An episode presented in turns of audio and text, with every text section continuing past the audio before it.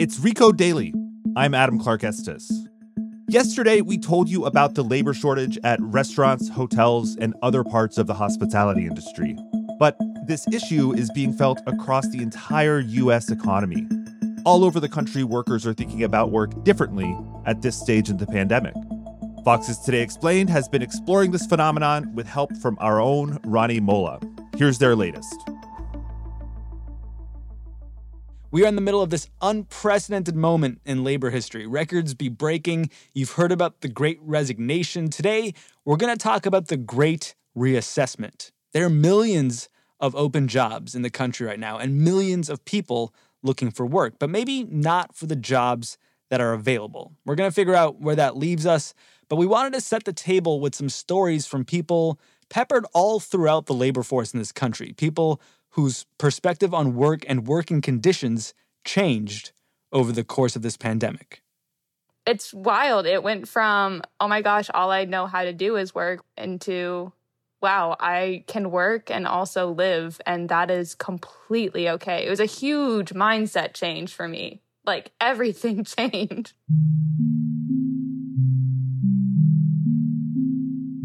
Hi, my name is Lisa Ray Bowman. I'm currently in Charleston, South Carolina.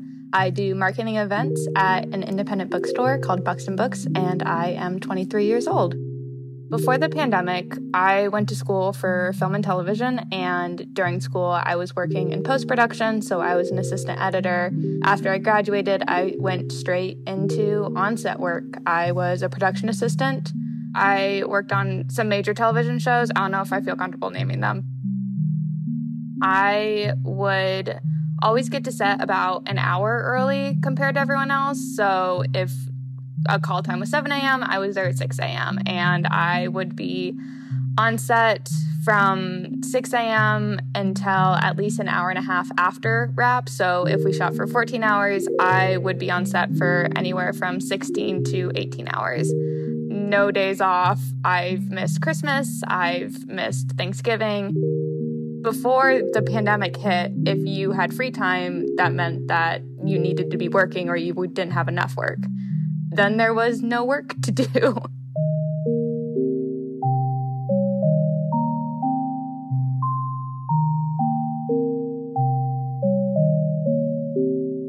And that was really terrifying, honestly, because I did not know how to fill my day. And then there was nothing to focus on except for myself, which was a really initially awful, but soon became a really lovely thing because I really realized how much workplace abuse I was going through, how much I had missed of my family and my friends and my loved ones, just how much of my life I had put on hold just to be able to work and say that I was working. And then it was like, oh my goodness, I I don't need to work all the time to survive.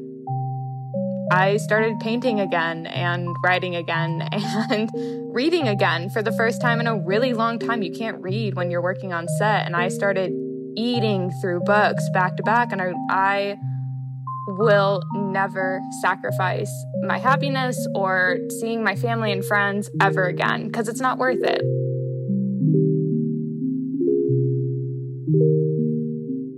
My name is Naasha Johnson. I am 41 years old. I work at Lincoln Hospital doing environmental service slash housekeeping. I used to work at Philadelphia International Airport until I was laid off due to the pandemic. 32BJ was the union that was at the airport. So once they realized the employees couldn't get back into the um, airport, they put a lot of people in hospitals. I started working at Lincoln Noel Hospital in November, coming into the hospital, it was scary at first because we had like at least two floors with just COVID patients.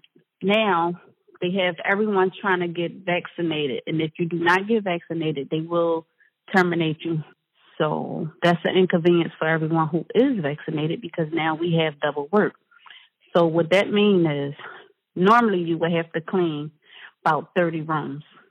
But now you're going to have to have your 30 rooms to clean and plus somebody else's 30 rooms. You could go from having one floor to having two floors. I'm making about twenty dollars an hour, and I don't think that that's fair considering as much work as we're doing. I actually want multiple streams of income for security reasons because having a nine to five is no security in it. I'm Daniel Quick. I live in Columbia, Missouri, where I worked at an after school program for at risk populations until November of 2020. We had to be pretty flexible when the pandemic started. We wanted to make sure that our kids were cared for. We were trying to do the pod based learning with remote support for our kids. As time went on, more and more corners were being cut in COVID care, not cleaning the way we should, not enforcing mask mandates the way we should. Finally, shortly before the Thanksgiving break, a unrelated event was being hosted in the building that required us to shut down some of our classrooms at the end of about a 10 hour day that were bringing kids and adults into the building who were not normally a part of our program at a time when COVID rates were spiking all across the country, including in Missouri. And for me, that was the last straw. I was very lucky. I was supporting my wife to get through her grad school program, and she had graduated in June of 2020. So she was fully employed at a local clinic with benefits and more money than either of us had ever made together. So I was able to just kind of pivot over, and I've just sort of been running support work for her, my family, and my sick grandmother since then. The thing I most want to do in the world is be a writer.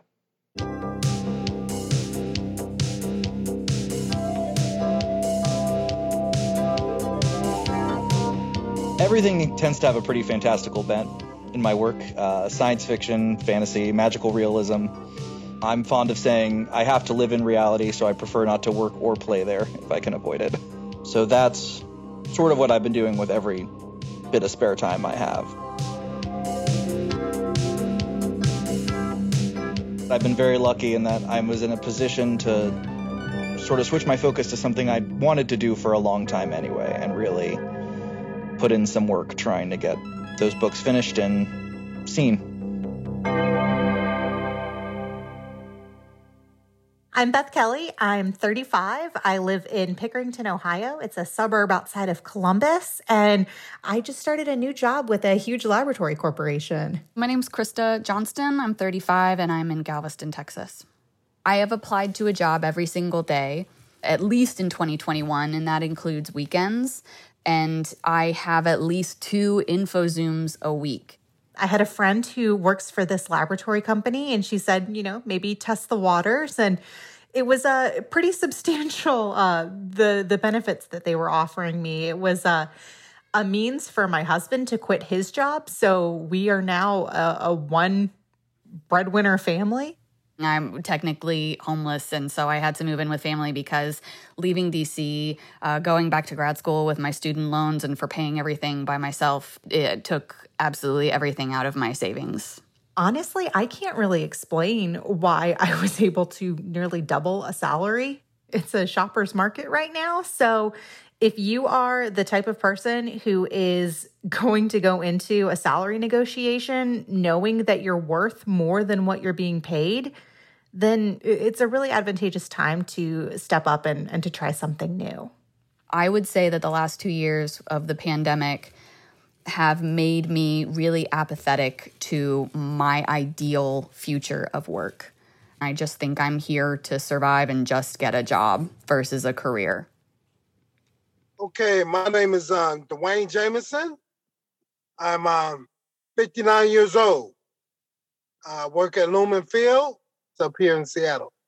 On, on game day, we do, you know, the number one selling will keep stadium open is beer. We make sure the beer is running, change kegs or whatever, all through the stadium. So before the pandemic, I was making 16, I believe 1669 an hour. And um, it's hard to live in Seattle off 1669. And a lot of times, 40 hours is not guaranteed to you there. Then after the pandemic, you know, we didn't know what to expect. A lot of people were thinking, well, wow, they're to come up with excuses. We had a union contract up at the time. Union came in with the uh, negotiation, and I got a raise October 1st. It went up to 2430. And that's pretty good. There's been times where uh, I say to myself, I'm one paycheck from being homeless.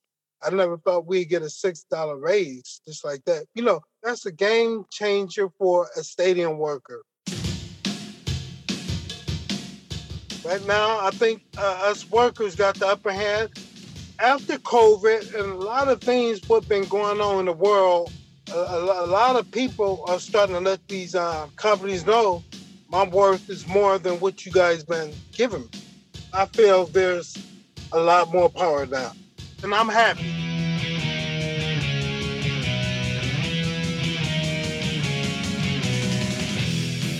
Quick break, then we're going to crunch some job numbers with Rani Molla from Recode.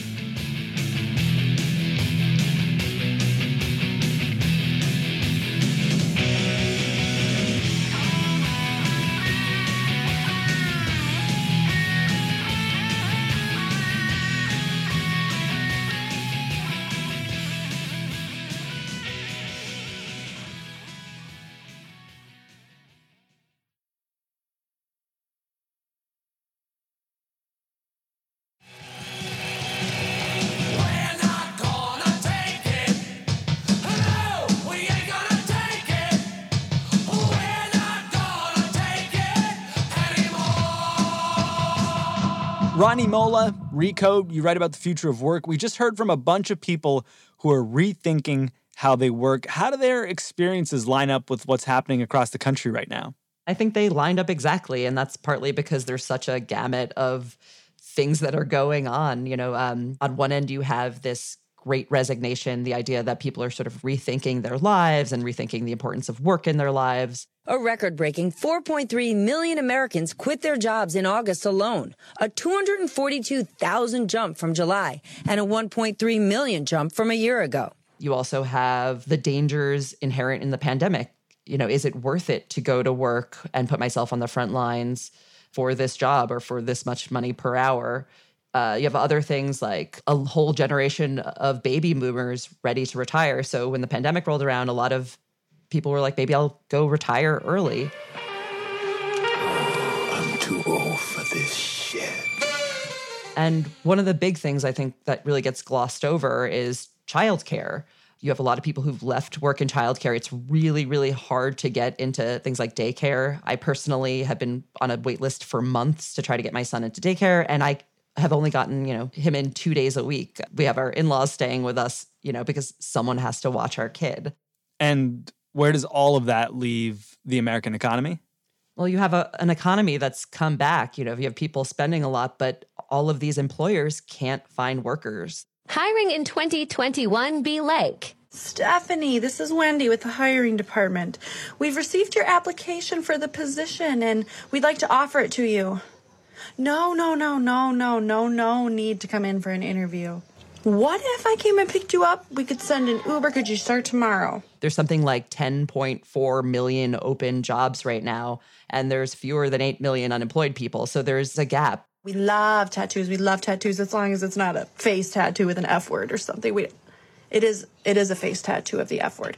Okay, I don't think our clients are going to care. Honestly, no, I don't think so. Normally, when there's economic hardship, you have people really going out of their way to get jobs, and and right now it's sort of the opposite. I don't really go places as much as I used to, but when I do get out, I see lots of hiring signs at restaurants and even signs that say, you know, please be kind and patient. We're short staffed right now. It feels like the service industry is particularly hard hit right now.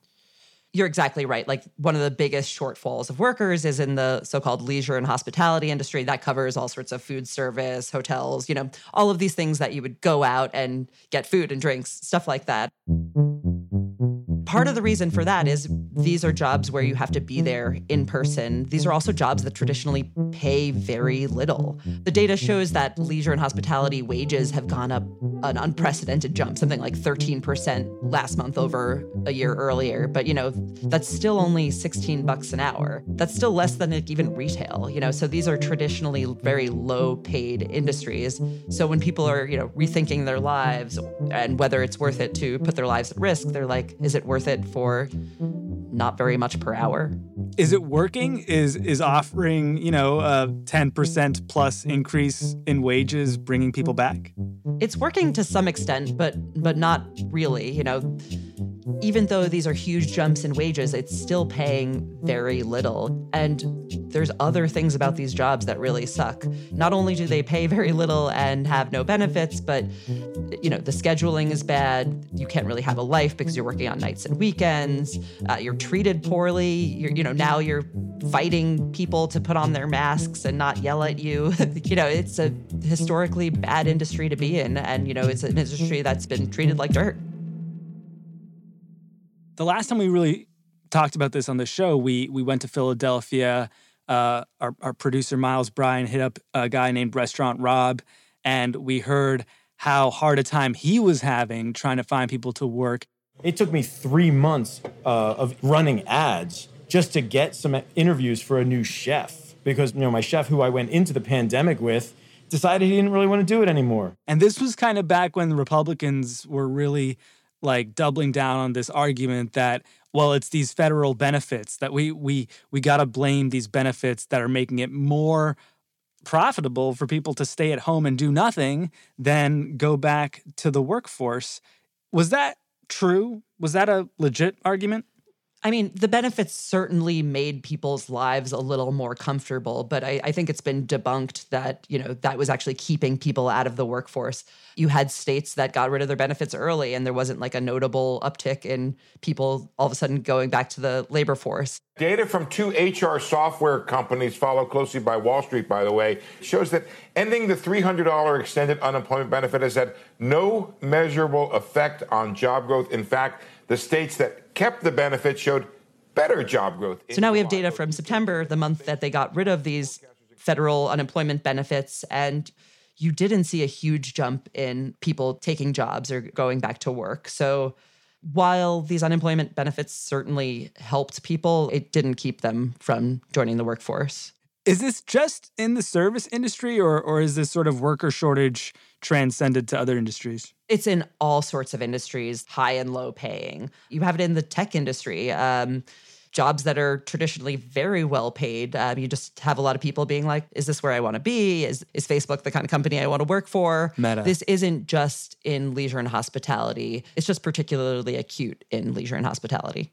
Are shortages in one industry serving another? Is the exodus from the service industry benefiting like you know the marketing company that offers a more traditional 9 to 5 I mean, I don't know how much it's it's making up for the shortfall, but you absolutely have people switching industries and you have jobs that are much more attractive than other jobs, particularly jobs that are remote where, you know, you don't actually have to go in, jobs that are better paying. There are industries that are facing less pain when it comes to hiring than others, and those are jobs that are more attractive to begin with. In the top half of the show, we heard from these two women back to back who had been looking for new jobs during the pandemic. One of them, Beth, recently landed a new gig that was remote and came with a big raise. But the other, Krista, has been applying to like a job a day this entire year with no luck. How do we explain people really still struggling to find the right gig when, you know, there are literally 10 million open jobs? Right. There's there's this big mismatch going on. I wrote this article that's like everyone's hiring, but it's like impossible to get hired. Part of it's because a lot of the jobs out there aren't jobs that people actually want. You also have a lot of people trying to switch industries. You know, they had this great rethink during the pandemic where they're like, well, maybe I don't want to be in marketing. Maybe I want to go into journalism or something like that. But if you haven't worked in an industry, it's harder to get a job in that industry. You've had no experience in it. So that's another issue. And then there's also this uh, mismatch with the software. Now, when you want a job, you go and apply online to 50 million things, and it makes it really easy to apply to a bunch of jobs. But then hiring managers get like inundated by all these applications. And so they use software to try to figure out who's the right candidate. The software is filtering out too many people sometimes. Either it filters you out because there's some sort of parameter like, okay, we don't want someone who has a felony, or we don't want someone who didn't work for the past two months, you know, say during a global pandemic. And so you're weeding out a lot of people who might be good for a job, but who, based on what you're telling the software, are getting screened out. And jobs in general just sort of require a lot of different skills. Like people keep adding and adding to job descriptions. There's this example in um, this Wall Street Journal story that's like, you know, they're trying to hire these nurses, but they're also looking for people who do computer programming at the same time. And really, you just need a nurse who could put stuff in an Excel spreadsheet. So, for a variety of reasons, people aren't being matched up. And it's all the more difficult because you have a ton of people applying for a relatively small pool of good jobs.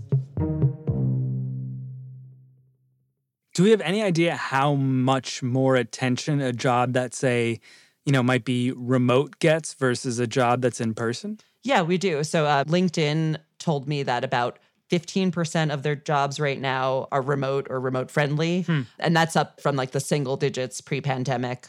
And those jobs get 2.5 times the number of applicants as non remote jobs. So they're much more appealing. Wow. Do we think that's people being afraid still of returning to in person work, or do we think that's now just a way of working that's much more appealing to people? I, I think the fear is part of it, but I, I think what people really like about remote work is the flexibility. You could drop out in the middle of the day and maybe get your kid or pick up some food or go for a run Or clip your toenails while you're at home working. You know what I mean? or, or do that horrible, horrible thing. Um, I hope you're not doing that right now in your closet, Sean. You can see me. Come on. I'm not. I can't see your feet. That's true. But you can see my hands. That's true. I don't know. I can't clip my left foot with my right foot. Someone could be clipping. I think a lot of people got used to the like flexibility of this during the pandemic. A lot of people who never got to work from home before all of a sudden could. And, you know, a lot of people liked it. You know, the office was the norm, but, you know, that didn't always work for a lot of people. Hmm. Do we know what all the people who are struggling to find a job right now, or the folks who are holding out for a better job, are doing for money? You know, obviously the federal assistance did help. A few hundred dollars a week is absolutely meaningful, especially for lower wage workers. But what we do know is that people have a quite a bit of savings. Um, people were able to save money during the pandemic because they weren't going to bars and restaurants and on vacation. So there's a little bit of cushion there. You also have people getting by on less. Maybe your kids move back into your house, so they're not paying for rent. People are spending less, or they're just deciding, you know, we're going to try to get by on one income. But we have to assume that these savings are going to run out, yeah? Yeah, the savings are going to run out. There's this great quote from the New York Times reporter, Ben Casselman. He's like, So there's a standoff. Workers are holding out until their savings disappear. Businesses are holding out until their customers disappear. Maybe one or the other will give, or maybe there'll be a meeting in the middle, or realistically, some of all three. Wow. Uh, thanks, Ben. Rani, who do you think will blink first, business or labor? I think in some ways you will have a change in the nature of work um, for some of these less attractive jobs the ones in you know hospitality and food services the wages are going up but also the quality of the jobs might go up you have to treat people better you have to give them more benefits you have to give them better scheduling and more control over their scheduling you might give them a way to advance in their job so that they're not always being the cashier but that they could move up to general manager or like learn some important skill so I do think that the pressure right now will cause some of the least attractive jobs to be more attractive. There are a lot of worker power memes going around, right? Too. Yeah, there's all these worker power memes going on. Everyone's saying workers have the power. Welcome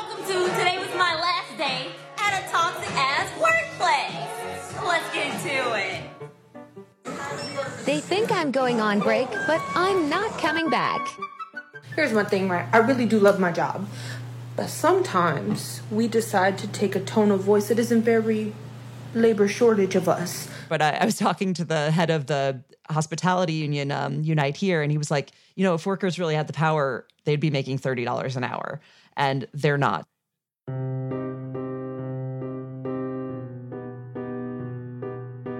So in in the coming months, their savings are going to deplete, and many of them are going to have to go back to work.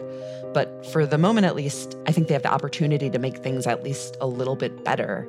And the fact that they've held out from going back to work this long, I really think is a testament to how serious the problems in these industries are to begin with.